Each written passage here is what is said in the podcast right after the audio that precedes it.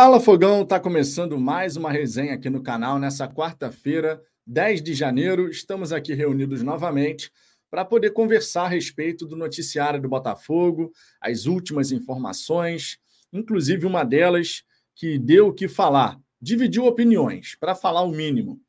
O Botafogo tentou um acerto com o Diego Costa, mas acabou desistindo, não conseguiu chegar ali no entendimento com o veterano.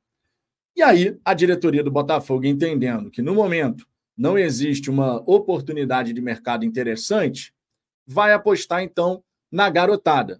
E aqui, claro, estou me referindo a Matheus Nascimento, Janderson e o Valentim, o atacante uruguaio, que no ano passado não teve uma oportunidade sequer, mas claro, acredito que assim como eu, você tem a curiosidade de saber se dá para contar com o atleta.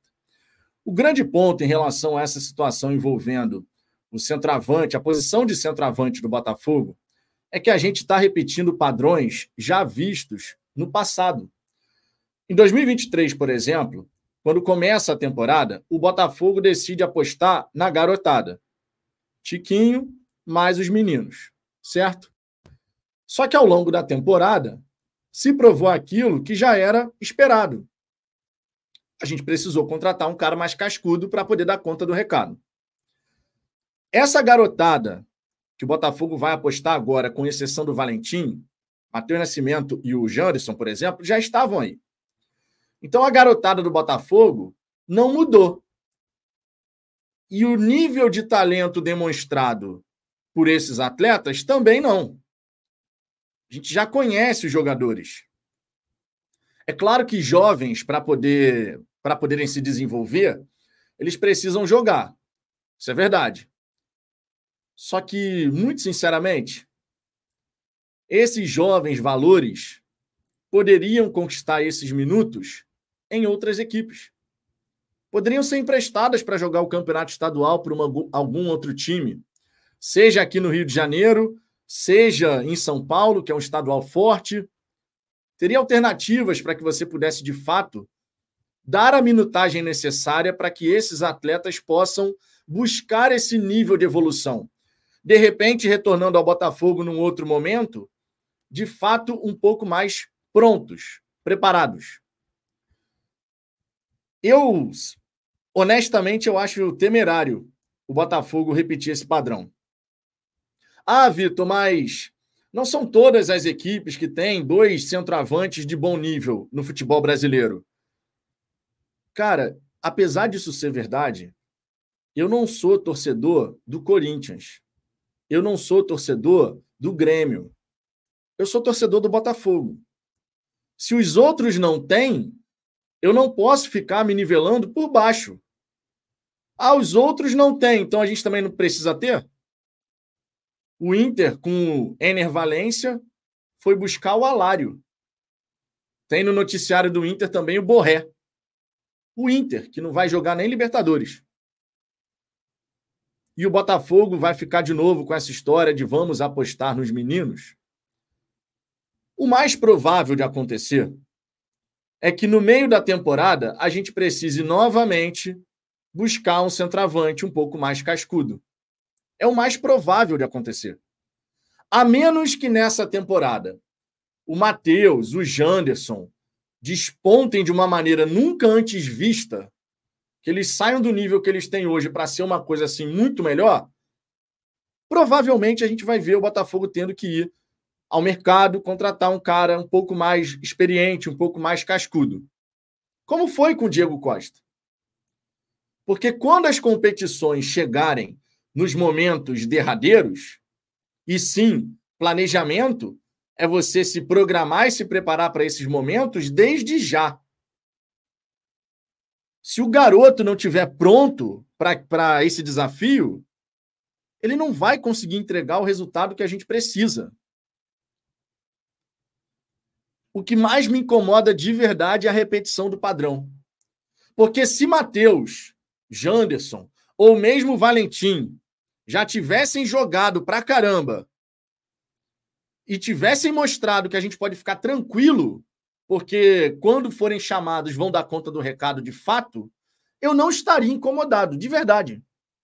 Se a gente tivesse um garoto super bom de bola, garantido assim, meu irmão, pode ficar tranquilo que esse menino aqui, rapaz, quando entrar, vai ser uma coisa extraordinária. Se a gente tivesse a garantia disso olhando para os nossos garotos, ok.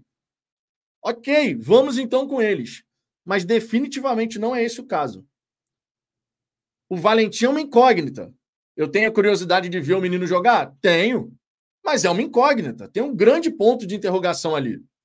O Janderson já jogou e a gente já sabe o nível que ele consegue apresentar. Pode ser uma peça útil em dado momento? Pode, mas e num jogo para lá de importante, se for o caso? Numa ausência do Tiquinho por qualquer situação? Contra o São Paulo no Morumbi, o Janderson perdeu um gol. Era ele o goleiro e ele estou para fora a gente tivesse vencido aquele jogo, eram mais dois pontos na conta do Botafogo naquela ocasião. Enfim, diretoria do Botafogo vai repetir um padrão que a gente já viu. E eu espero de verdade que a tal oportunidade de mercado surja aí e a contratação de algum jogador interessante aconteça. Porque ficar repetindo padrões que não deram certo no passado enfim, eu, eu não concordo com isso. E provavelmente no meio do ano a gente vai estar aqui falando: tem que contratar um centroavante. Tem que contratar um centroavante. Provavelmente é o que vai acontecer. Tomara que o Valentim surpreenda e jogue pra cacete. Porque do Matheus Nascimento e do Janderson eu não tô esperando nada. Vou falar com muita sinceridade. Muita sinceridade mesmo. É, Renato Costa, Vitão, a diretoria falou que vai com a garotada ou saiu no noticiário? Cara, ontem, ontem, lá nos bastidores, tá? Da, da coletiva, isso foi comentado. Então não foi uma coisa que o GE tirou do nada. O Sérgio Santana estava lá e a matéria foi publicada justamente por conta disso. Entendeu? E foi numa conversa com um profissional do Botafogo. Então, não foi vozes da minha cabeça, sabe? De fato, isso foi comentado. Deixa eu dar uma passada aqui na galera do chat. Mais de quase 500 aparelhos conectados aqui comigo já. Peço por gentileza que vocês deixem o like, tá? Fecha a barrinha do chat rapidinho aí no X, deixa o like, se inscreva aqui no canal. Nós estamos buscando agora os 38 mil inscritos. Daqui a pouquinho a gente está chegando nessa marca e com a ajuda de vocês a gente vai conseguir chegar lá. É, se você quiser ter prioridade de resposta nessa resenha, faça como aqui o Alan Lins, que mandou o seu superchat. Sua mensagem tem prioridade máxima, vem para a tela. Ou então você pode ser membro do canal, como o Expedito Luiz, tá? que virou membro aqui do canal. DDD e WhatsApp para falafogão.gmail.com, tá, Expedito? Que aí dessa maneira eu consigo adicionar o seu número no meu smartphone e incluir você no grupo do WhatsApp. Vamos aqui ao superchat do Alan Lins, dizendo o seguinte, ó. A verdade é que a gestão Textor no campo é amadora. Trata com total desrespeito seu torcedor com esse papo de, a, de apostar em quem não se provou. Vergonha. As críticas vão acontecer em relação a essa decisão e, no meu entendimento, são críticas justas. E repito, quando eu vejo o torcedor falando que nos outros lugares não tem, ah, o Hulk tem um reserva no mesmo nível dele. Eu não estou nem dizendo que a gente precisa ter um reserva no mesmo nível do Tiquinho, que é muito bom jogador. Não estou nem falando isso. Poderia chegar um centroavante ali de bom nível para compor mesmo que fosse. Ah, o Tiquinho é o titular e vai chegar alguém para compor. Poderia. Poderia, de verdade poderia. Só que. Cara, de verdade, essa parada me incomoda um absurdo ver repetir o padrão de um passado. Ronaldo Marcatini, boa tarde, meu amigo. Assim fica difícil a torcida ter motivação para apoiar. Já não tem o lateral direito e agora não vem o reserva para o Tiquinho. A gente vai ter que torcer para esses garotos aí jogarem muita bola. De repente, a... o Valentim a gente não pode nem falar nada, mas o Matheus e o Janderson virar uma chave lá e passar a jogar muito bem, sabe? Passar a demonstrar que tem capacidade para sustentar na ausência do Tiquinho. Até agora, o que a gente teve de amostra em relação a esses atletas não foi isso. Até agora, o que a gente teve de amostra realmente não foi isso. Quando a gente viu o Matheus Nascimento jogar, a gente pega o nível que a gente tem de centroavante com o Tiquinho. Aí a gente pega o nível que a gente viu com o Matheus e com o Janderson. Cara, a disparidade é grande, irmão. O gap é muito grande. O Tiquinho jogando, o Janderson e o Matheus jogando. A disparidade é gigantesca. É isso, esse que é o problema. Aí imagina, o Botafogo na pré-Libertadores, vou bater na madeira, meu irmão, 500 vezes. O Botafogo na pré-Libertadores passa para a fase 3, vai enfrentar o Red Bull Bragantino, porém, Tiquinho Soares teve alguma lesão que, mesmo que seja uma lesão simples de 15 dias, vai deixar o centroavante fora de combate. Para os dois jogos da fase 3 contra o Red Bull Bragantino. Só uma, uma, uma suposição, uma hipótese aqui. A gente vai ter que ir para esse confronto com o Janderson. Para esses dois jogos. O futebol, claro, é uma caixinha de surpresa. Janderson pode chegar, jogar uma eliminatória, faz dois gols, decide e pronto, calou minha boca. Tomara, inclusive, se tiver a chance de jogar, que cale mesmo a minha boca. Mas planejamento, planejamento de elenco é algo que precisa ser realizado para contemplar uma série de cenários. E definitivamente esse cenário não está sendo contemplado. Definitivamente. Definitivamente mesmo. O Thiago Gambarra aqui, nosso elenco está curto para tantas competições, três. Tivemos mais perdas que chegadas. Ainda tem muitas contratações para serem realizadas. Isso aí é um fato. Nós tivemos, cara, 13 saídas. 13. O elenco do Botafogo que foi para Itu, ele só está com 30 atletas porque foram integrados ao elenco profissional do, do Botafogo jogadores do Sub-23. Porque se fosse exclusivamente os atletas do profissional, o número seria bem inferior a isso. Bem inferior, não teria nem comparação. Por isso que a gente está com 30 atletas lá na relação. Felipe, Rabe... Felipe Rebelo, não Rabelo. Vitão, pela análise, parece que eles estão satisfeitos com os desempenhos do Matheus, do Adamo. Será que eles querem esperar a segunda janela para contratar? Foda que correremos risco de perder a Libertadores. É, correremos o risco aí com, com a questão da Libertadores. Não vai ter muito para onde correr, não. Porque se você vai com a garotada no Carioca, estou colocando aqui o destaque principal dessa resenha, tá? Só para a gente deixar bonitinho aqui no, no layout do canal. A gente está contando que esses garotos dão conta nessa pré-Libertadores, caso necessário, caso o Tiquinho não tenha a capacidade, a condição de jogo, eventualmente. Eu considero isso temerário pra caramba. E tipo assim, até o fim dessa janela vai chegar o tal centroavante? Se por um acaso no Campeonato Carioca for constatado ali até a nona rodada do Carioca, que olha, hum, se for com esses meninos aí até a segunda janela, vai dar problema. Vai contratar alguém? Porque vale lembrar, o Campeonato Carioca ele se encerra em abril. A janela ela fecha em 7 de março. Só para a gente ter uma ideia em qual rodada a gente vai estar tá do Campeonato Carioca. E lembrando, tá? Eu não estou preocupado com o Campeonato Carioca. Eu não estou falando dessa situação do centroavante por conta do Carioca. No Carioca, coloca os garotos para jogar mesmo. Problema zero. Coloca, dá rodagem aí para os meninos no Carioca. Minha questão não é o Carioca, definitivamente. 7 de março, só para vocês terem uma ideia, 7 de março, a gente vai ter a última rodada do Campeonato Carioca, na 11 rodada, é dia 2 de março. Então, 7 de março, quando a janela se encerra, a gente está chegando na semifinal do Campeonato Carioca. O Campeonato Carioca vai até abril, porque você vai ter claras decisões. Então, a fase inicial do campeonato vai até dia 2 de março. Até dia 2 de março, o Botafogo tem que chegar a uma conclusão, então, em relação a esses garotos. Porque o que, que vai acontecer se a gente não contratar nessa janela que se encerra no dia 7 de março? Nós vamos entrar na fase de grupos da Libertadores, assim espero, tendo que jogar toda uma primeira fase de, de grupos da Libertadores com o Tiquinho mais os garotos. Libertadores.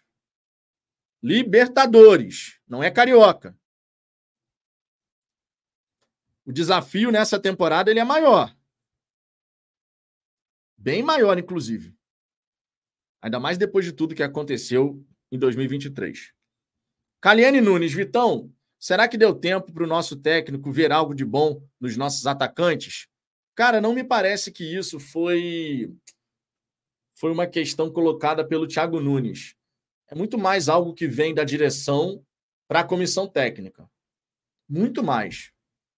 É de se imaginar que o Textor tenha tenta, ali falou com o departamento de futebol olha, vamos tentar a renovação do Diego Costa.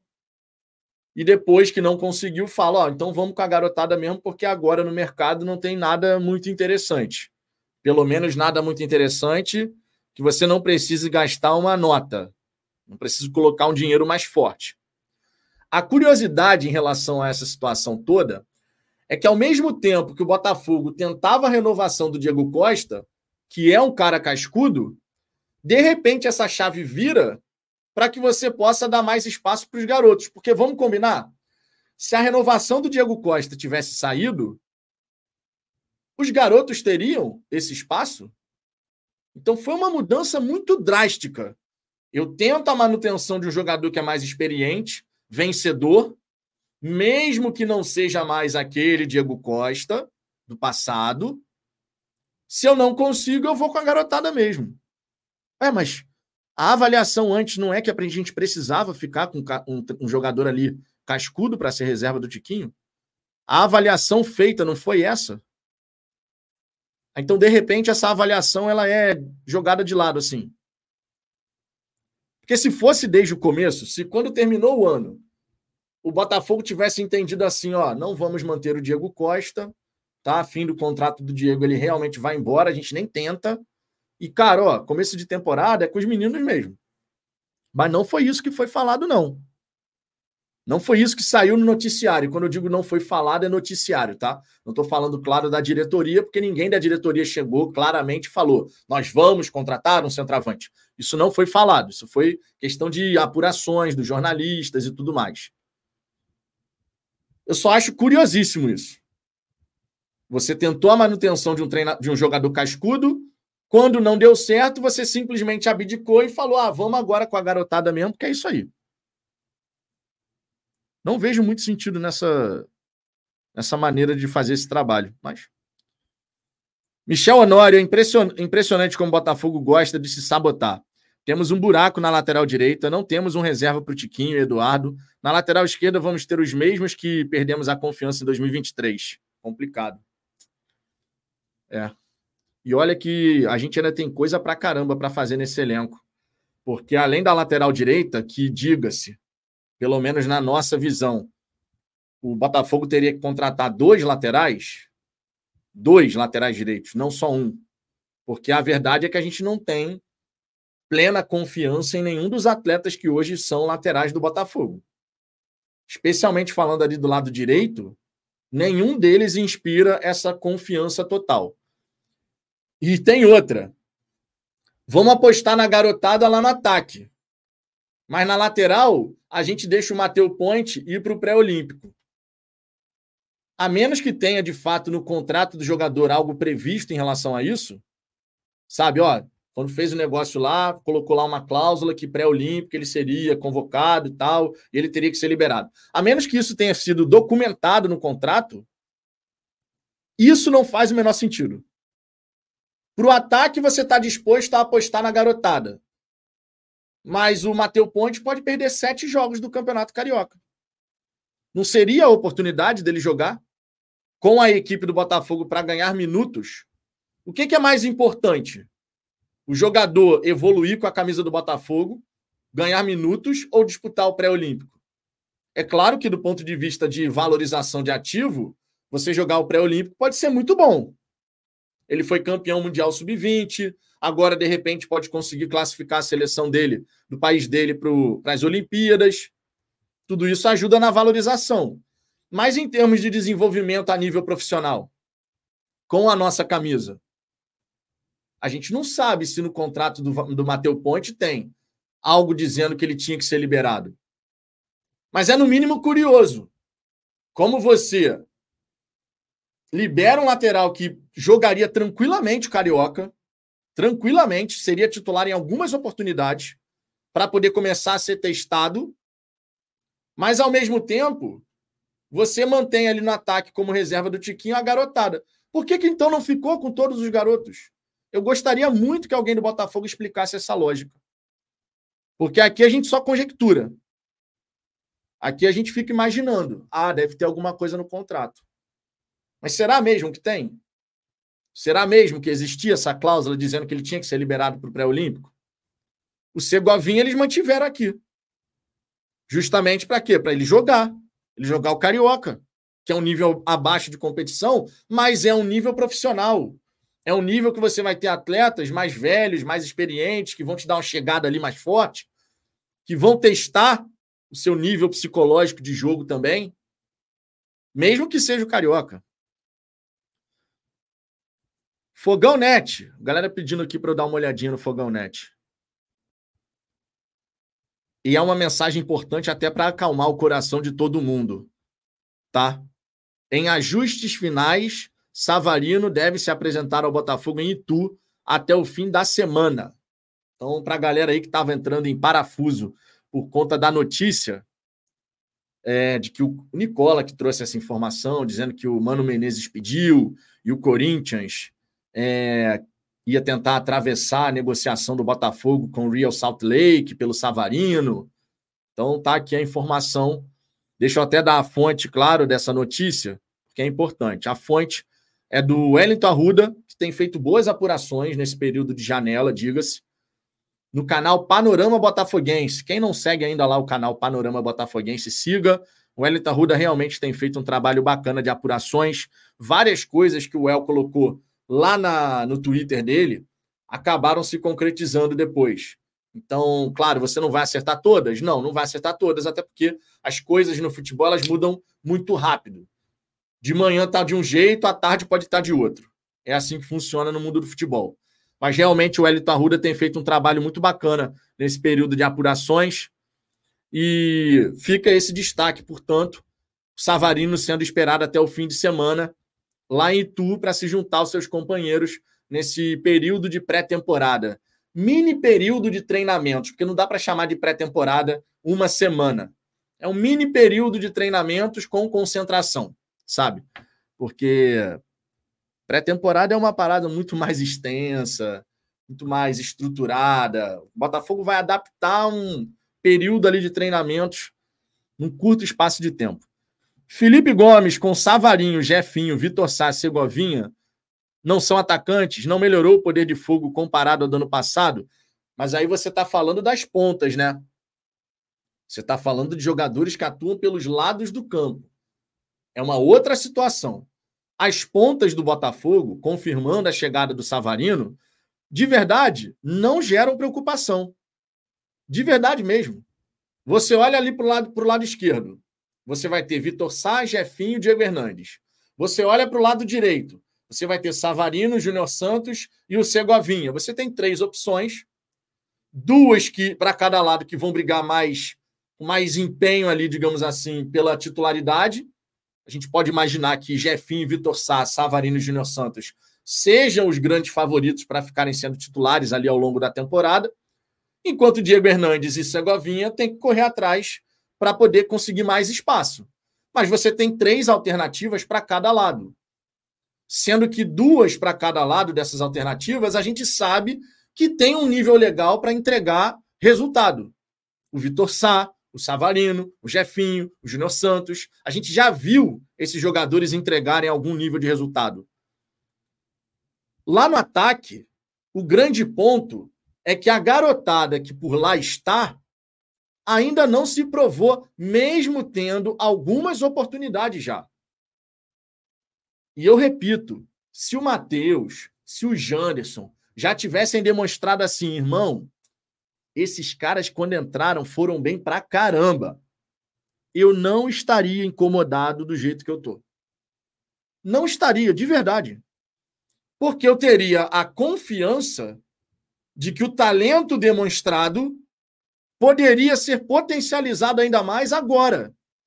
Só que o que a gente viu até então não dá substância ao nosso ataque, como é o caso do Tiquinho Soares. A verdade é essa, não tem para onde correr.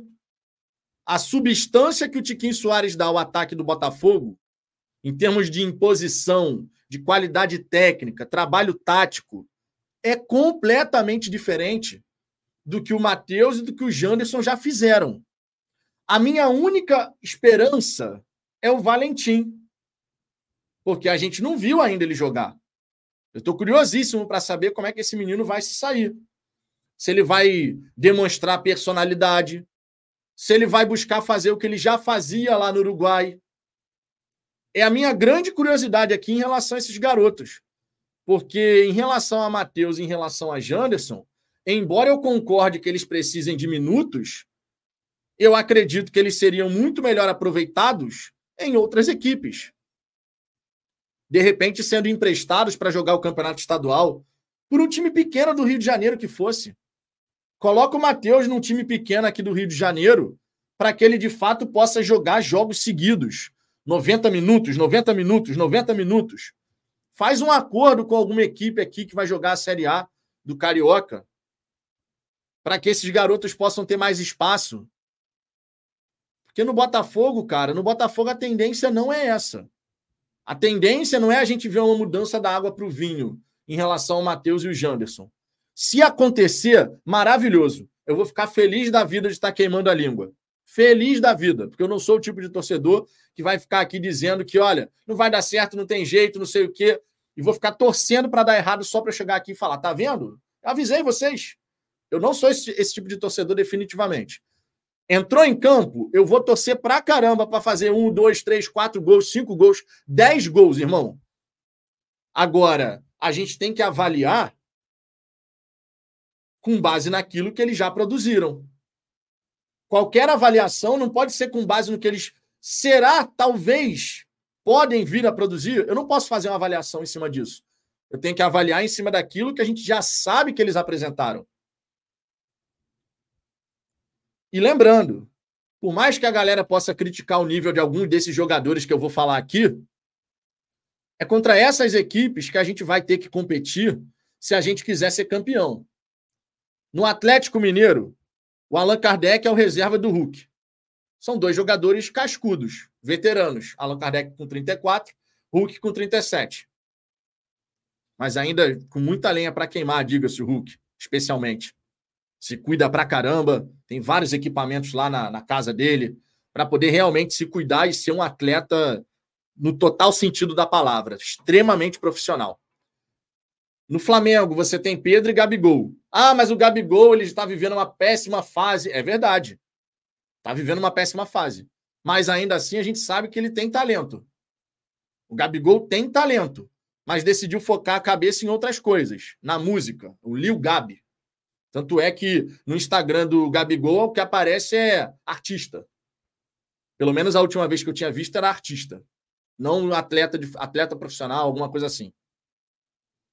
No Fluminense, Cano e John Kennedy. Ah, mas o John Kennedy era menino também. O Fluminense chegou um momento que só tinha o Cano. Só que o John Kennedy já tinha demonstrado potencial. O problema do John Kennedy foi extracampo. O problema do John Kennedy não tinha sido questão de talento. Quando ele surgiu no Fluminense, foi muito elogiado, só que depois perdeu um pouco a noção no extracampo. Se, e por isso mesmo eu repito: se o Matheus tivesse mostrado esse talento, ele já tivesse no profissional demonstrado esse talento, eu estaria mais tranquilo. Palmeiras. O Palmeiras tem o Rony, o Palmeiras tem o Breno Lopes, o Palmeiras tem o Hendrick. O Abel Ferreira tira o melhor desses jogadores. O Breno Lopes, inclusive, passou a ser uma peça muito importante quando o Abel Ferreira mudou o sistema de jogo. Quando o Breno Lopes passou a ter uma companhia lá na frente, ele e o Hendrick. Começaram a jogar muito bem juntos. O Abel Ferreira conseguiu dar uma nova cara para a equipe do Palmeiras com esses dois atletas. Tirou o Rony, que é muito bom jogador, tirou o Rony, botou ele no banco Breno Lopes e Hendrick. Deu uma nova cara ao ataque. E o Breno Lopes passou a fazer gol. Já fazia os seus golzinhos, né? Decisivos, inclusive. Mas passou a jogar bem. A gente vai jogar contra equipes que têm pelo menos dois grandes atacantes ali para jogar entre os zagueiros, jogadores que vão dar trabalho. São contra esses times que a gente vai competir para ser campeão. A decisão da diretoria é por um outro caminho. Siderado do Rio, renovando aqui como membro do canal. Tamo junto, meu querido. Obrigadão pelo apoio, de verdade. Já deixou o like nessa resenha, Fogão? Eu sei que às vezes é chato a gente ter que ficar aqui pedindo, mas o YouTube funciona dessa maneira, então, por gentileza, feche a barrinha do chat rapidamente, deixa o seu like e aproveita para se inscrever aqui no Fala Fogão. Estamos buscando os 38 mil inscritos e muito em breve chegaremos lá. Vou seguir passando aqui na galera do chat e ver as opiniões de vocês aqui. Murilo Inácio, Vitão, mas o Matheus não jogou no Botafogo rico, ele jogou no desesperado e que ele seria a solução de todos os problemas. Emprestar o Matheus desvaloriza o ativo, que hoje é valorizado no mercado. Cara, o Matheus não é mais tão valorizado assim quanto já foi, não. Cada vez que ele tem uma oportunidade de jogar no profissional, mesmo que não sejam tantas vezes, e ele não consegue aparecer daquele jeito que todo mundo está imaginando que ele possa fazer, isso vai tendo, vai tendo um impacto no valor de mercado do Matheus. Pode ter certeza disso. Quando tu é um garoto jogando entre garotos, a sua avaliação é uma. Quando você dá o salto para o pro profissional, a sua avaliação passa a ser outra. As pessoas consideram sim que você ainda tem um período de maturação, mas fica aquela expectativa crescente de agora vai, agora vai, agora vai. E a gente já teve algumas vezes essa pergunta sendo feita em relação ao Matheus. Verdade seja dita. O que o Matheus demonstrou nas categorias de base foi espetacular. Ninguém duvida disso. Ninguém questiona isso. Mas a realidade é que até aqui no profissional, o Matheus não conseguiu despontar. E muitas vezes, inclusive, por conta de uma postura dele próprio. Quantas vezes a gente viu o Matheus Nascimento entrar na equipe do Botafogo recentemente, mas não ter aquela intensidade para estar tá nas disputas e tal, mostrando que, meu irmão, eu tô com fome e tenho um prato de comida em campo. Era isso que eu esperava várias vezes do Matheus Nascimento. Um garoto que está precisando se provar para ontem, que quando entrasse em campo, meu irmão, um moleque ia se desdobrar para mostrar futebol. Se desdobrar para chamar o jogo, tentar não sei o quê, e chuta, e passa para o companheiro, e faz uma tabela. Mas não é isso que a gente vê do Matheus. Várias vezes o que a gente viu do Matheus foi um jogador meio que conformado em campo. Aquele trotezinho de um lado, trotezinho do outro, poucas participações. Para a base, talvez isso funcionasse. Para o profissional, claramente não é o caso. Para o profissional, a gente precisa de um Matheus que apareça mais, que queira mostrar mais. O Janderson, quando teve a chance de entrar na equipe do Botafogo, fazendo um comparativo entre esses dois atletas, quando o Janderson teve a chance de entrar na equipe do Botafogo, ele mostrou muito mais disposição do que o Matheus já mostrou em qualquer das partidas que ele tenha jogado com a nossa camisa. É ou não é verdade? Quando o Janderson entrou, errando, acertando, indo daquele jeitão dele, mas ele mostrou mais empenho do que, o Mastre... do que o Matheus até hoje com a nossa camisa, no nível profissional. Não é nenhum absurdo falar isso. Não é à toa que provavelmente, não é só uma questão de idade, não. Provavelmente, o primeiro na fila para poder substituir o Tiquinho deve ser o Janderson. Provavelmente. É muito provável que seja dessa maneira tem uma razão de ser, gente. Por que, que o Matheus, treinador após treinador, ele não tem tantas oportunidades? Treinador após treinador. Vamos ver como é que vai ser agora nessa temporada. Vamos ver. Mas que ele tem que mostrar muito mais, ele tem que mostrar muito mais. Isso aí é sem, sem sombra de dúvida. O Ricardo Santorini, o Matheus, é técnica, não força a questão não precisa nem ser força. Tem jogador à torta e à direita aí que, meu irmão, não é questão de força. É técnica também. Só que no profissional, você tem que ter intensidade. Você tem que estar tá ali, ó, ligadaço na partida o tempo inteiro. Se tá difícil da bola chegar em você, tu tem que participar do jogo de alguma maneira, abrir espaço para seus companheiros. O nível profissional é uma outra parada. É uma outra situação. O Matheus vai ter mais uma oportunidade para mostrar serviço. Ah, e vamos deixar bem claro aqui, tá? Para não termos a emoção no calor do momento. Ah, jogamos contra o Sampaio Correia. Sim, do Campeonato Carioca, não é o Sampaio Correia lá do Maranhão, estou falando do Sampaio Correia daqui, do Rio. Vamos jogar contra o Sampaio Correia. O Matheus Nascimento fez três gols. Aí, tá vendo? Tinha que dar realmente espaço para o garoto. Ó. Agora vai. Já estou falando isso desde já, porque é muito comum acontecer o seguinte: a torcida fica assim, a torcida fica assado, fica chateada, reclama, não gostou. Aí vem o carioca. O cara faz dois, três gols. O Textor estava certo, pô. Não precisa de outro atacante. Vocês sabem como é que funciona isso. Vocês sabem como é que funciona isso. Um bom exemplo, um bom exemplo que acabou não conseguindo se firmar no Botafogo, mas contra equipes pequenas do futebol carioca, arrebentava, era o Sauer. O Sauer nos jogos contra os pequenos, meu irmão, fez várias partidas interessantes. Mas quando ia para jogo grande, não conseguia aparecer. Aí tem a curiosidade também. Quando começou a ter mais oportunidade no Botafogo com o Bruno Lage, fez uma partidaça contra o Curitiba, meteu o pé. No momento que ele estava começando a ter mais chance de jogar e entrar em campo. Mas quantas e quantas vezes com o Gustavo Sauer a gente viu ele enfrentando um Audax da vida, fazendo gol, dando assistência, driblando, mas quando era um clássico, nada do Sauer aparecia. Quantas vezes?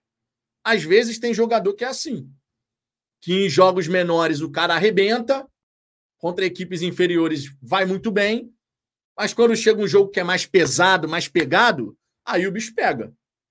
Porque precisa mostrar um talento que às vezes não tem naquele nível que a gente imaginou. Isso não é novidade para ninguém. Acabou acontecendo isso várias e várias vezes. Várias e várias vezes já. Doval da Mata. Temos que ter a certeza que o Carioca não serve de parâmetro nem para o bem, nem para o mal. É exatamente isso. É um campeonato para você poder buscar o seu melhor ritmo, buscar o seu melhor nível competitivo. É para isso que serve o Campeonato Carioca. Por isso, inclusive, a gente trata aqui o Carioca da seguinte maneira: olha, qual é a obrigação do Botafogo no Campeonato Carioca? Chegar na semifinal. A obrigação é chegar na semifinal. A partir da semifinal, imaginando que são os quatro grandes que vão decidir, pode acontecer qualquer coisa. Você pode conseguir chegar na finalíssima, você pode ser eliminado na semifinal, pode acontecer de fato qualquer coisa. Mas a obrigação do Botafogo no campeonato estadual é chegar na semifinal. Algo que, inclusive, a gente não vem conseguindo fazer da maneira como deveria. Porque o que aconteceu no passado não foi um ponto isolado. O que aconteceu no passado foi mais do mesmo em relação às últimas temporadas. Várias vezes isso aconteceu. Várias vezes nos últimos anos. Do Botafogo não avançar para a semifinal. Uma vez que você cumpre a obrigação de chegar na semifinal, você tem uma outra obrigação ao longo do caminho não ser goleado e não ser humilhado. Ah, ser goleado por um grande ou por um pequeno. Humilhação. Não pode. Essa, esse é o papel que o Botafogo tem que cumprir no Campeonato Carioca. Se der para chegar na decisão e você ganhar o título, claro, vamos embora, vamos ganhar. Mas a obrigação, no sentido literal da palavra, é avançar para a semifinal e não sofrer nenhum tipo de humilhação. Avançou para a semifinal, você busca chegar na decisão. Só que realmente não é parâmetro para você ficar avaliando se o time serve para caramba, se o jogador tem nível disso. A gente já foi campeão carioca e no brasileiro lutou contra o rebaixamento, cara. Quantas e quantas vezes isso aconteceu? Não só com o Botafogo, inclusive. Com todos os times grandes do Rio de Janeiro, isso já aconteceu. Foi campeão carioca, chegou no brasileiro passando um veneno violento para não ser rebaixado para a Série B. Foram várias as vezes. Gustavo Peregrino dispensar o Erisson para isso é inacreditável. Então, o Erisson ele foi vendido por ser um ativo que o Botafogo queria fazer dinheiro. O Erisson não foi um jogador para ser cultivado aqui no Botafogo e tal. Estava bem evidente que o propósito com o Erisson era esse. Bem evidente. Ele foi emprestado para o Estoril Praia para poder jogar. Certo? Para poder jogar. E olha a curiosidade. O Erisson, quando estava aqui, como o Castro queria um centroavante com uma característica diferente, o Erisson, jovem, foi para o Estoril Praia. Para quê? Para jogar. Chegou o Tiquinho. Por que, que a gente não pode fazer o mesmo caminho de alguns desses jovens irem para uma outra equipe? O JP Galvão foi para a Inter de Limeira. Por que, que eu não poderia mandar um Janderson para uma equipe que vai jogar a Série B do Campeonato Brasileiro? Será que ele não vai ter chance de jogar na Série B do Campeonato Brasileiro? Jogar de fato 30 jogos, 27 jogos na temporada? Isso eu estou falando na temporada pensando só em brasileiro, Série B. Mas se você empresta agora no estadual, sei lá, para um Goiás da vida, para um Curitiba da vida, ou outra equipe da Série B, será que ele não vai ter 30, 35, 40 jogos na temporada? Será que ele não poderia, depois disso, voltar ao Botafogo numa outra situação, numa outra condição? Isso aconteceu com o Igor Rabelo. O Igor Rabelo jogou no Náutico. Quando voltou ao Botafogo, voltou num nível muito melhor. Porque já estava mais pronto. No caso do Janderson, embora ele tenha 24 anos de idade, ele não teve formação de base. Não seria bacana ele ter a vivência de jogar uma competição onde ele vai ter chance de jogar a todo momento, toda hora? Porque no Botafogo, a realidade é que ele vai ficar esquentando o banco. A realidade é essa. Quem vai jogar é o Tiquinho. E o Tiquinho é fominha. Tiquinho quer jogar todo o jogo. Vocês sabem disso. Por quê? Porque para o jogo do Tiquinho fluir, ele tem que estar tá em ritmo competitivo. Elevadíssimo. É assim que o Tiquinho funciona. A mesma coisa aqui no futebol carioca em relação de Armancano. O Cano joga todas as partidas, irmão. Ele fica fora de uma ou outra, mas a contragosto, com toda certeza. Porque o Cano se mantém sempre ali presente, com faro de gol, jogando. Não é um jogador que você fica tirando da equipe tem uma condição física privilegiada, não se machuca nunca. Cleidson Melo. Vitão, você tem informação que alguma contratação próxima de ser anunciada? A contratação próxima de ser anunciada é o Savarino. É o Savarino. Fora o Savarino, a gente só sabe que o Botafogo está buscando aqui e ali. Você tem o Botafogo buscando um lateral direito, essas notícias todas que saíram da Advíncula, mas também tem um outro nome na mira, e eu estou falando isso porque isso foi comentado ontem, lá nos bastidores da coletiva de apresentação. Então, tem um outro nome já na mira, já que a situação da Advíncula é complexa. Tem a questão do zagueiro, que está sendo falado aí do Luizão, que era do São Paulo, está no sub-21 do West Ham, da Inglaterra. E de fato o Botafogo pode buscar um, um zagueiro, não necessariamente vai ser contratado agora. Talvez no começo do Carioca eles queiram ver se o Jefferson Maciel consegue performar bem também. É mais um garoto aí que o Botafogo pode querer avaliar com mais carinho na prática. Mas o Botafogo está sim olhando o mercado em relação a zagueiro. A gente fica na expectativa do meio atacante. Vamos começar a temporada sem um reserva imediato e de qualidade para o Eduardo. O Botafogo tentou, é verdade, o Roleiser. Não conseguiu, tem que ir para outra, tem que ir para a próxima. Na lateral direita a gente também tem um buraco. Não dá para cravar que o time vai ficar pior ou melhor do que o ano passado agora. O que dá para cravar é que, dada o desequilíbrio entre saídas e chegadas, hoje o nosso elenco tem menos alternativas interessantes. Isso dá para falar no momento. É definitivo? Não, não é definitivo. Não é definitivo porque a janela vai até o dia 7 de março. E aí a gente espera que a diretoria do Botafogo possa agir. A gente espera que a diretoria do Botafogo realmente possa agir. Vitor BFR, meu xará aqui. Vitão, Janderson teve base sim, joguei com ele no sub-13 do Aldax. Lá em 2012 e 2013. Naquela época batíamos de frente com os quatro grandes. Cara, mas então, depois disso, pelo que a gente sabe da história do Janderson, o moleque estava quase desistindo de jogar futebol, foi lá para a Série D do Campeonato Brasileiro, quarta divisão, e foi aí que o Rafael Rezende encontrou o Janderson, numa partida da quarta divisão do Campeonato Brasileiro. Não sei se ele completou todo o ciclo da base. Não sei. Você está dizendo que foi no Sub-13? Então, o Sub-13 é bem lá no começo, tá? Realmente. Mas se teve base, fato é que ele estava quase desistindo aí de, de jogar futebol profissionalmente, mas acabou vindo para o Botafogo. Fábio Trader, o orégano que a diretoria usa é estragado, com certeza. Em que mundo Nascimento e Janderson são melhores que o Altoro? Isso não faz o menor sentido. Esse 2023 tenebroso não acaba nunca. Que Deus nos ajude. André Mazuco, estou tentando emprestar o Janderson, mas ninguém quer ele. JK, a turma parece que não entende o quanto evoluímos. Hoje conseguimos ganhar dinheiro com jogadores que nem espaço tem no time. Antes era difícil segurar qualquer jogador que se destacasse. Cara, isso é sim uma questão importante, não vou falar que não. Vender atletas é uma forma de você fazer dinheiro e o Botafogo precisa sim fazer dinheiro. Mas, de verdade, a gente tem sempre que avaliar o todo. Ah, hoje a gente vende jogadores que não sei o quê, mas a gente tem que pensar no cenário macro. Não é só vender jogador, é montar um time competitivo. A saída de alguns atletas não me incomoda. Foi o caso do Erisson. A venda do Erisson não me incomodou, porque estava muito claro o que, que o Botafogo queria fazer com o Erisson, que era dinheiro. O Botafogo queria fazer dinheiro com o Erisson. Não existia pretensão de utilização do Erisson no Botafogo. Não era essa a ideia. Então não me incomodou a venda do atleta.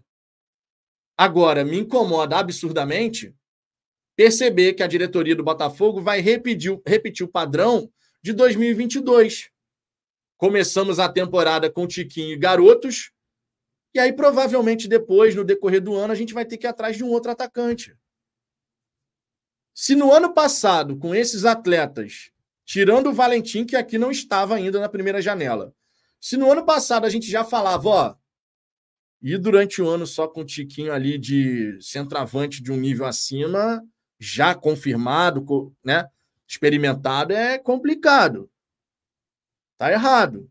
No ano passado a gente falava isso, aí a gente tem que chegar agora em 2024 e falar a mesma coisa. A mesma coisa. Ah, e vale lembrar, tá? Em 2022, ainda como começo de SAF e tal, nós fomos até a janela do meio do ano com Erisson e Matheus Nascimento só. Ou seja, é um padrão da diretoria olhar para começo de temporada e deixar para resolver centroavante depois. É um padrão da diretoria. Porque a gente está falando de três começos de temporada, cada um com seu contexto, cada um com seu cenário. Lá na primeira temporada, 2022, a gente tinha Erisson e Matheus Nascimento. E a gente foi com esses dois jogadores só e a gente viu que foi problemático. A gente viu que foi problemático. Aí chegou o meio do ano, veio o Tiquinho. Beleza, melhorou o nível absurdamente. Aí vem a primeira janela de 2023. Tiquinho, Matheus e o Janderson, que na verdade o Janderson ainda estava no sub-23. Sub o Janderson depois é que veio a ser integrado pelo Luiz Castro. Mas você, ah, beleza, Matheus e Tiquinho eram centroavantes. Matheus tendo a chance de jogar no Campeonato Carioca. Deu certo? Não, não aconteceu nada de diferente. Chegou meio do ano, Diego Costa. Mais uma vez a diretoria no meio do ano contratando um cara mais cascudo. Vamos para 2024. É a mesma coisa, cara. É a mesma coisa. Vamos com o Tiquinho mais os garotos. A diferença é que não tem só um, agora tem três. É Tiquinho mais três, mais três centroavantes. Garotos. Provavelmente no meio do ano a gente deve repetir o padrão. Aí vai atrás de um outro centroavante mais experimentado, mais cascudo. Amo o Botafogo. Tem gente aqui escrevendo que o Textor tinha que vender o futebol do Botafogo. Aí eu pergunto: qual outro louco queria entrar nessa canoa furada? Só o doido do Textor mesmo. Ah, cara, essa história de que o Textor tem que vender, isso não vai acontecer. E nem deve. Vamos falar a verdade, nem deve. Por mais que você fique chateado com o texto, irmão, a médio e longo prazo, eu tenho convicção de que o Botafogo vai estar muito forte. Porque a gente vai ver ser desenvolvidas outras áreas, como, por exemplo, a base do Botafogo, para que a gente possa revelar, de fato, muitos jogadores talentosos. Só que, cara, a gente tem que resolver também a nossa vida no curtíssimo prazo. Eu não posso ficar só pensando no médio e longo prazo, que sim, são importantes, mas a gente tem uma realidade batendo a porta agora. E a realidade, conforme diz o Ricardo, conforme a gente fala aqui no canal, ela se impõe. A realidade se impõe. Queira a gente ou não. A gente vai disputar a pré-Libertadores e a gente tem que chegar na fase de grupos. Se eventualmente acontece alguma coisa com o Tiquinho, tomara Deus que não. Se eventualmente o nosso centroavante principal não pode jogar na pré-Libertadores, a nossa chance de classificar para a fase de grupos ela vai ficar nos pés de garotos. O Botafogo ele está jogando ao acaso. O Botafogo está pagando alto para ver. Porque vale lembrar, se você fica fora da fase de grupos da Libertadores, a temporada que já vai ser de intensa pressão vai ficar caótica, porque a torcida do Botafogo vai deixar de lado, vai ficar pé da vida, mais ainda. E isso não vai ajudar ninguém, irmão. Isso não vai ajudar ninguém. Isso não vai ajudar ninguém.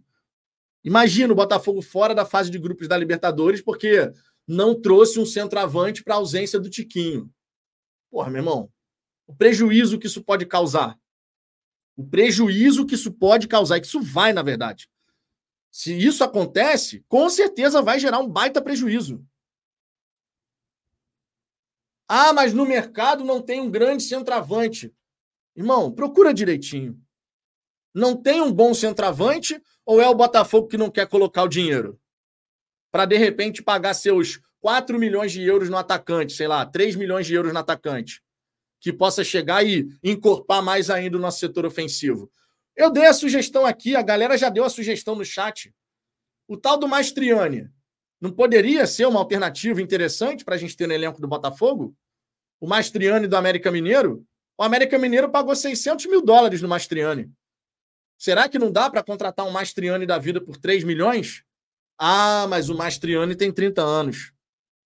O Mastriani não tem revenda. O Mastriani não tem revenda. O Mastriani é para chegar e ficar no Botafogo. Ser muito rígido nessa ideia de que ó, só vou investir mais dinheiro em atleta até 23 anos. Ser muito rígido nessa ideia pode acabar complicando o meio de campo. Será que o Mastriani não gostaria de jogar no Botafogo? Será que ele não gostaria de ter oportunidade de jogar aqui, numa equipe que vai jogar pré-Libertadores, podendo ir para a fase de grupos da Libertadores, uma competição internacional? O Atlético Paranaense estava querendo o Mastriani. E o Atlético Paranaense vai para a Sul-Americana. Por que, que o Botafogo não poderia ter um Mastriani como reserva para o Tiquinho? Um cara que pudesse chegar, que fez, fez boa temporada de 2023, que não seria um absurdo de caro. Certamente o empresário do Mastriani, junto do jogador, certamente faria uma pressão para a diretoria do América Mineiro aceitar a proposta, porque seria uma baita oportunidade, não sei o quê, aquilo tudo que é do futebol. Ou vocês acham que o Mastriani quer muito jogar a Série B com o América Mineiro? Não é o caso. Certamente não é o caso. Mas o Botafogo está disposto a colocar essa grana? Uns 3 milhões de euros para tirar um centroavante do América Mineiro? Eu duvido muito. Duvido muito. Amo o Botafogo e vocês acham que o Mastriani seria a solução ideal para você ter dois centroavantes revezando, o Tiquinho é o titular, mas você tem outro cara que sabe fazer gol. Sim. Eu não estou querendo que chegue o cara extra classe. Não é isso que a gente está pedindo. Não é isso que a torcida do Botafogo está querendo. Embora, claro, se pudesse, seria lindo e maravilhoso. A gente está querendo que tenha um centroavante confiável. Confiável. Um centroavante que já tenha se, se provado na Série A do Campeonato Brasileiro. É o caso do Mastriani. Apesar da péssima campanha do América Mineiro, o Mastriani fez gol pra caramba. Ele conseguiu fazer um bom campeonato, assim como foi o caso do Lucas Halter. O Goiás foi rebaixado. A gente contratou um zagueiro do Goiás rebaixado. Mas por quê? Porque o garoto mostrou talento. O garoto mostrou capacidade. O Mastriani se provou na Série A, Ronaldo. Ele se provou. O Tiquinho seguiria sendo titular, e mais a gente teria um cara para chegar e, ó, eu quero minha posição também. Eu quero a minha oportunidade também. E isso faz o nível competitivo aumentar. Porra, irmão, o Tiquinho vai olhar para o banco de reservas e vai falar assim: ah, porra, não tem nenhum reserva aqui para me gerar incômodo. É ou não é verdade?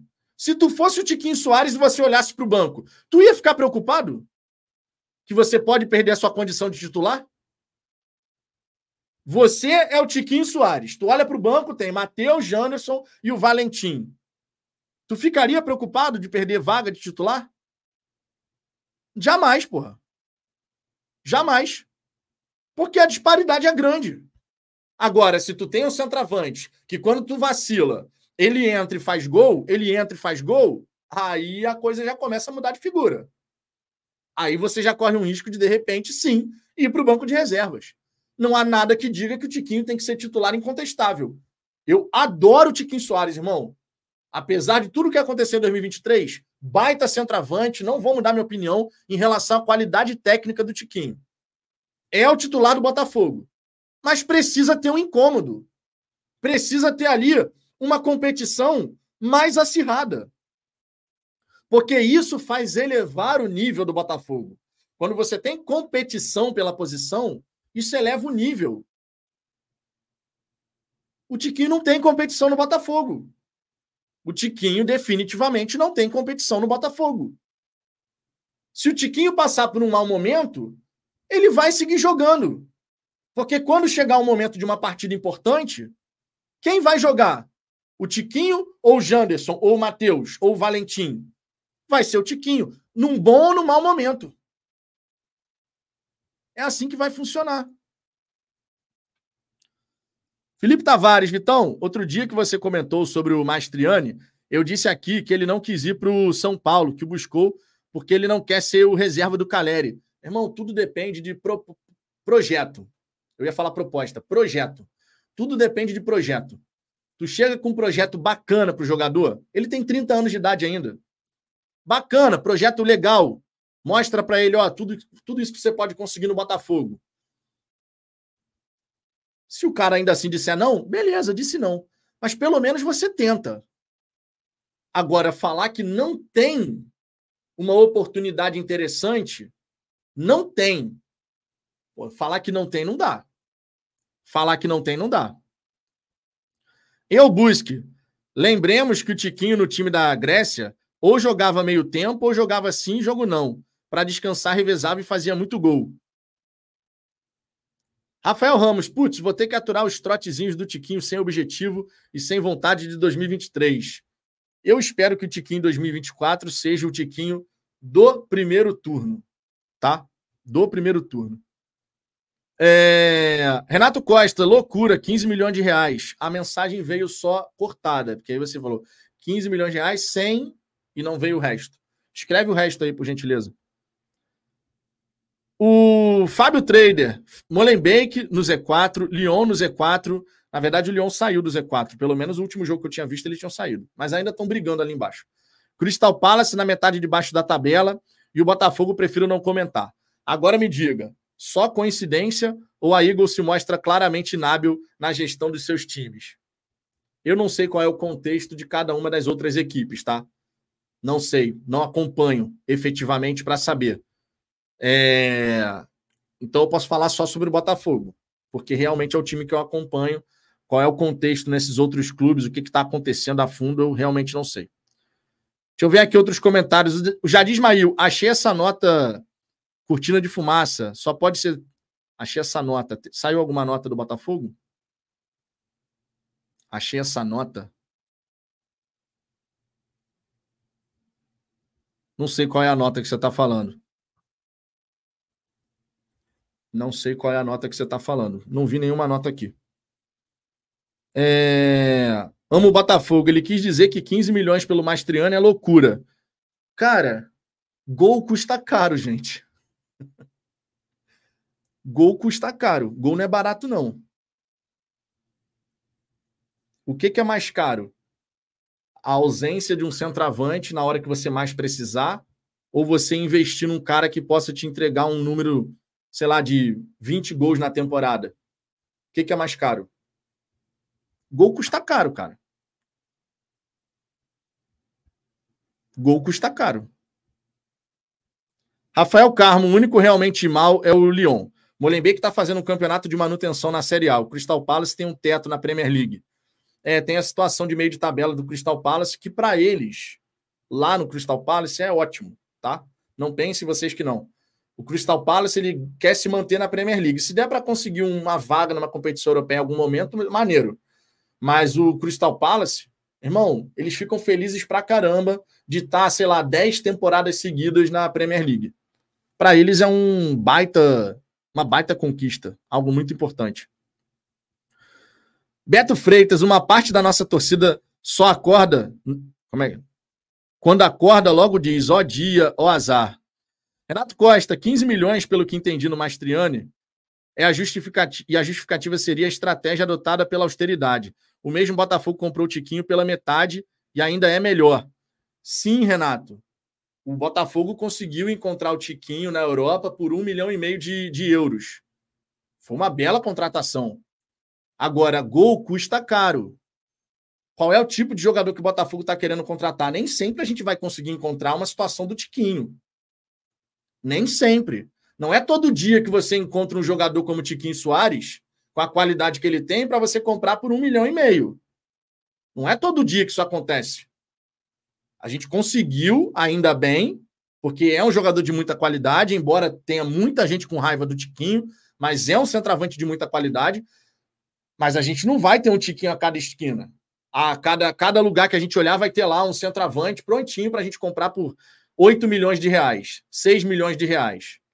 Sabe? Não é esse o caso. Gol custa dinheiro. Gol não é barato.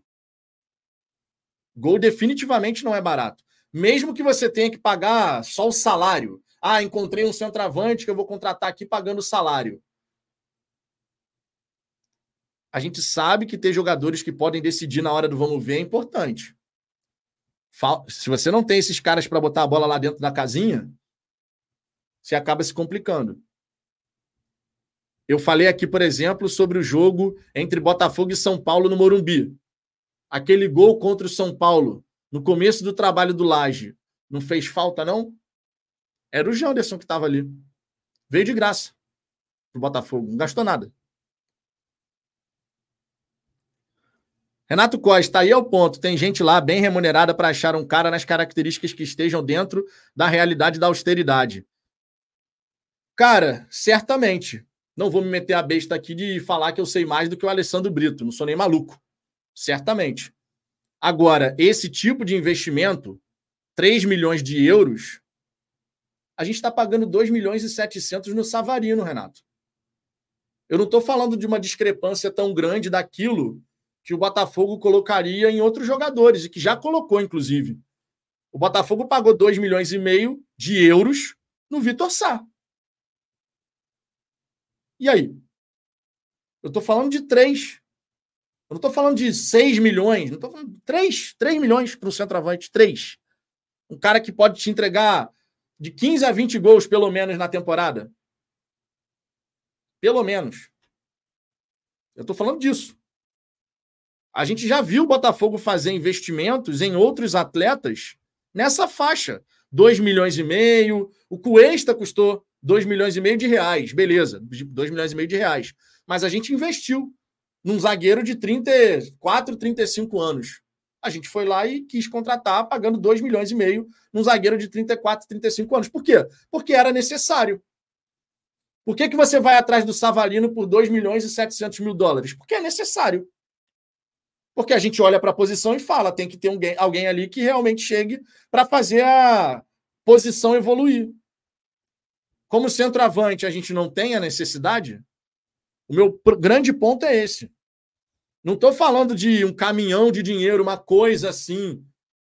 Até porque a gente tem que pensar com a cabeça do Textor em relação a cifras. O Textor, quando olha uma negociação, ele não pensa com as cifras em real. 15 milhões, 15 milhões é impactante. 15 milhões, caramba! O Textor olha a cifra e fala: ah, 3 milhões de dólares. Para um centroavante de 30 anos que pode me entregar 20 gols na temporada, só que ele não está disposto a colocar mais do que 2 milhões e 700, 2 milhões e meio nesses atletas que são de 28 anos para cima. 27, na verdade, nem 28, 25 para cima. Já não está querendo colocar essa grana. 25 para cima. Ele, tá, ele tem um teto ali. E nesse teto, o Mastriani provavelmente acaba superando por, sei lá, 300 mil dólares. Ele acaba superando. Existe um teto. Jonathan Santos aqui respondendo treinador moderno. É bem possível que é, peso pena do jeito que ele é, só tomar. Eu não sei de qual jogador vocês estão falando, então ficou meio perdido essa mensagem. Ah, aqui do Segovinha. Treinador moderno, não é possível que o Segovinha não consiga fazer um mísero gol na Taça Rio. Eu espero que ele possa ir bem no Campeonato Carioca para que o Segovinha deixe aquela desconfiança que ficou pairando em cima dele para trás. Eu espero. Deixa eu ver aqui outras mensagens. É, Faarte, Segovinha corre da bola. Olha a presepada que ele tem. É com isso que o Segovinha vai ter que lidar. Faz parte. Faz parte. A crítica que vem da arquibancada faz parte. Isso aí não tem nem o que falar. Ele vai ter que saber lidar com essa situação. É nessa hora que ele tem que mostrar força mental para poder recuperar um bom nível e evoluir com a camisa do Botafogo. Isso faz parte da, do amadurecimento dele como atleta profissional. Marco Antônio, é necessário investir em bons e decisivos jogadores.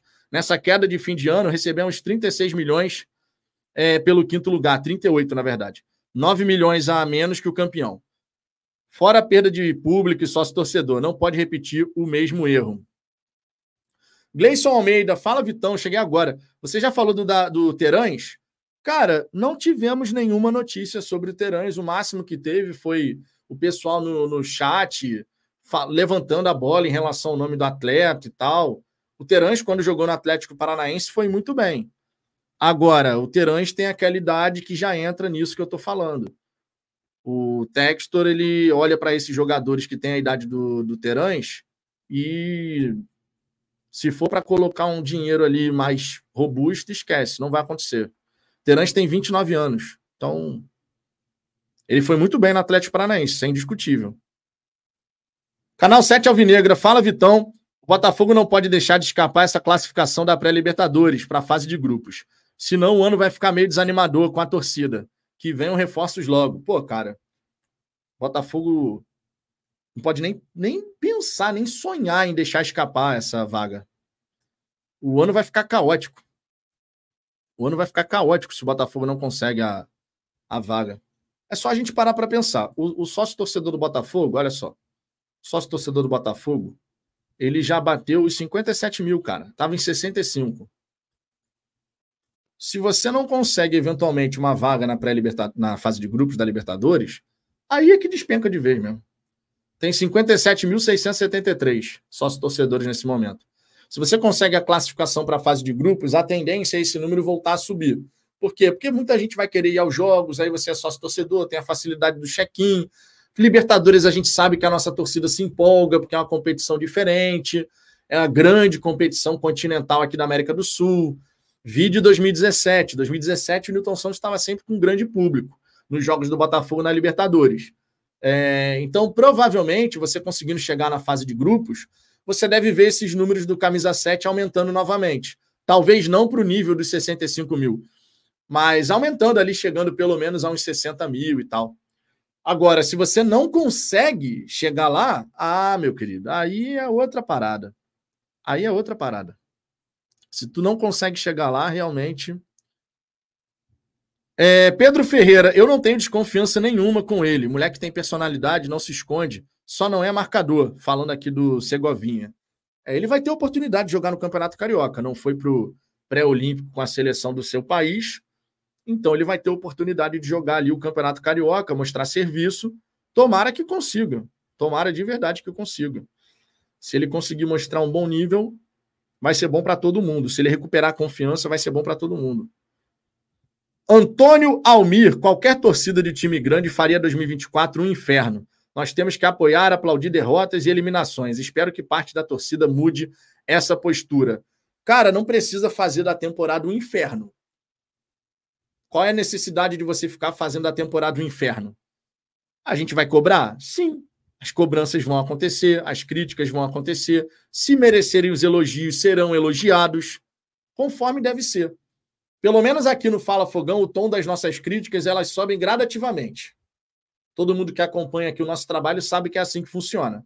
A gente não vai de 0 a 100 em 3 segundos, sabe? A gente não vai do 8 a 80 em 3 segundos. A gente vai aumentando o tom das críticas, porque quando vai chegando o um momento ali que você vai vendo, ó, primeiro dá tempo para a diretoria do Botafogo trabalhar. Vamos ver o que, que eles vão arrumar. Até o dia tal tem que ter não sei o quê. Aí chega no dia tal, não tem. Aí a gente realmente vai falar, pô, tá errado. Tá errado. Teve tempo para fazer isso, aquilo e não fez. Teve tempo para contratar um lateral direito e não fez. Agora, mais uma vez, vai repetir um padrão de outras janelas. Um jogador experiente no ataque, com três atletas que até aqui, tirando o Valentim, que é o único que eu tenho curiosidade de ver jogar, até aqui não mostraram essa justificativa para a gente realmente apostar as fichas neles. Eu, eu, eu, eu só me irrito e me chateio com o padrão da gente ver mais uma temporada começar com essa situação da gente ter que falar. Vai só com o Tiquinho Soares. Complicado. Isso já tinha sido falado em outros, em outros momentos. Isso já tinha sido comentado em outros momentos. Então, quando eu vejo um padrão se repetir, sendo que nas vezes anteriores não deu certo, não tem como ficar satisfeito de ver mais uma vez isso acontecer. Wagner Martins, essa coisa do Tiquinho ainda tem o seguinte: quando o nosso adversário vê Janderson ou Matheus Nascimento na titularidade, os caras dão até risada, não impõe respeito algum. Ah, com toda certeza, a presença do Tiquinho Soares em campo impõe muito mais respeito do que quando você tem um Matheus Nascimento da vida, um Janderson da vida. Quanto a isso, não tem nem dúvida, até porque o Tiquinho Soares hoje no futebol brasileiro depois de, de fe ter feito gol para caramba em 2023, ele é um cara que vai ser muito mais respeitado e as pessoas vão olhar e falar: ó, tipo Soares, tem que ter cuidado, o cara joga assim, o cara joga assado, não sei o quê. Ele vai ser mais visado, ele vai ser mais marcado, porque as pessoas, os treinadores adversários não vão querer deixar o Tiquinho com espaço e tempo para poder fazer o que ele sabe fazer. É normal. Então a questão do respeito é uma realidade. Eu sempre lembro aqui daquela história que foi contada pelo Luxemburgo. Você já sabe até qual é a história, mas eu vou contar mesmo assim. É, jogo da Champions, Real Madrid e Juventus. Real Madrid com Ronaldo, Zidane. Irmão, dominando o jogo. A Juventus encolhida, precisava ganhar a Juventus para poder avançar, mas mesmo assim não saía, se defendia pra caramba e tal. Até que o Luxemburgo decidiu tirar Ronaldo e Zidane. Colocou o Gucci e o qual era o nome daquele outro centroavante do Real Madrid que revezava com o Raul? Com o Raul Gonzalez? Era o. Cara, o nome dele. É com M o nome dele. Cara, esqueci o nome. É um centroavante que jogou na seleção espanhola também. Esqueci o nome desse cara, mano. Vocês vão lembrar aí, certamente alguém vai lembrar. Era um centroavante que também era da seleção. Morientes, isso. Morientes. Pô, perfeito, Nelson. Tá eu falei, é com M o nome dele. Eu só não estava lembrando o nome aqui. É... E aí a Juventus, irmão, quando viu a saída do Zidane e do Ronaldo, porra, meu irmão, Zidane e Ronaldo, jogadores que decidem a qualquer momento. Aí você tira esses dois caras, o que é que acontece? A Juventus foi para dentro do Real Madrid e eliminou o Real Madrid. E aí o Luxemburgo sempre conta essa história de que, pô, chegou para o Zidane e falou: Zizu, o que, que aconteceu? Ele falou: Mister, você tirou a mim e o Ronaldo. Eles perderam o respeito, pô. Você tirou a mim e o Ronaldo, eles olharam para outro lado e falou: porra, agora eu não tenho esses dois. Vamos jogar. Claro que é guardadas as devidas proporções. Eu só estou dando um exemplo de um caso onde o respeito acaba influenciando na postura da equipe adversária. É claro que um zagueiro, quando olha Tiquinho Soares, pô, vou marcar Tiquinho Soares, e o outro olha e vai falar, e vou marcar o Janderson, o Matheus Nascimento. É claro que tem uma diferença. É natural que tem uma diferença. Ele vai ter que marcar do mesmo jeito? Vai ter que se empenhar para marcar? Claro. Mas o Tiquinho, ele passa uma preocupação maior. É tipo quando você ia marcar o Fred. Fred, que pô, jogou no Lyon, no Fluminense, ídolo do Fluminense. Meu irmão, tu acha que não tinha uma preocupação? Ih, caraca, vou marcar o Fred. Tu acha que não tinha uma preocupação de você marcar um Luizão? Você marcar um Jardel? Você marcar um Romário? Você marcar o próprio Ronaldo? Quando o centroavante mostra uma boa capacidade, cada um, claro, com seu nível de qualidade técnica, mas mostrando que tem capacidade para fazer gol a qualquer momento, irmão, a defesa adversária já fica preocupada por si só. Por si só. Matheus Castro, estou com medo de outro padrão repetido se firmar, o de tentar uma contratação de alto investimento. Falhar e não trazer mais ninguém, igual Rojas e Orreda. Medo. Cara, eu falei aqui no canal, na, no vídeo da manhã, de 8 da manhã, não fiquem alimentando expectativa de que a gente vai ver o Botafogo pegando a grana que fez de proposta para o Rolaser e, de repente, vai ter um outro garoto, o Botafogo oferecendo o mesmo valor. E eu falo garoto por conta do padrão. Até 23 anos de idade, o Botafogo está disposto a colocar uma grana maior. Passou disso, não. É... Então eu não, eu não vou ficar alimentando expectativa de ninguém, não, irmão. Inclusive, o que eu escutei foi justamente esse lance de um outlier, sabe? Um jogador fora da curva. Para você colocar uma grana mais forte. Fora isso, fora isso, esquece. Minha gente, olha só. Já deixou o like aqui nessa resenha? Deixa o like, por gentileza, se inscreva no canal. Feche o chat rapidinho aí, clicando no X. Aí para deixar o like, se inscrever. E quero destacar aqui que às 18 horas eu vou novamente estar tá aqui com um vídeo trazendo mais informações, trocando uma ideia com vocês. Então já coloca aí na agenda, 18 horas, Fala Fogão, vídeo, Radar Alvinegro, segunda edição. Beleza? Nesse momento eu vou ter que encerrar essa resenha aqui um pouquinho mais cedo do que o habitual. Digníssima tem uma reunião e eu vou ficar com a pequena Luna. Beleza? Na verdade, Digníssima vai ter um compromisso, não é uma reunião dessa vez, mas é um compromisso. Então eu vou ficar cuidando da minha filhota. Vou encerrar essa resenha agora, mas queria agradecer imensamente a presença de cada um de vocês aqui no canal nessa hora do almoço. Foi uma resenha mais curtinha, uma hora e 18, mas foi super bacana. Fechou? 18 horas, hein? Fala Fogão, 18 horas, Radar Alvinegro, segunda edição. Por hora é isso. Tô indo nessa, tá um calor do cacete aqui dentro, não tem ar-condicionado, é ventilador. Estou suando pra caramba. Tá na hora de eu partir. Um beijo no coração de cada um de vocês, um grande abraço. Fui! Valeu!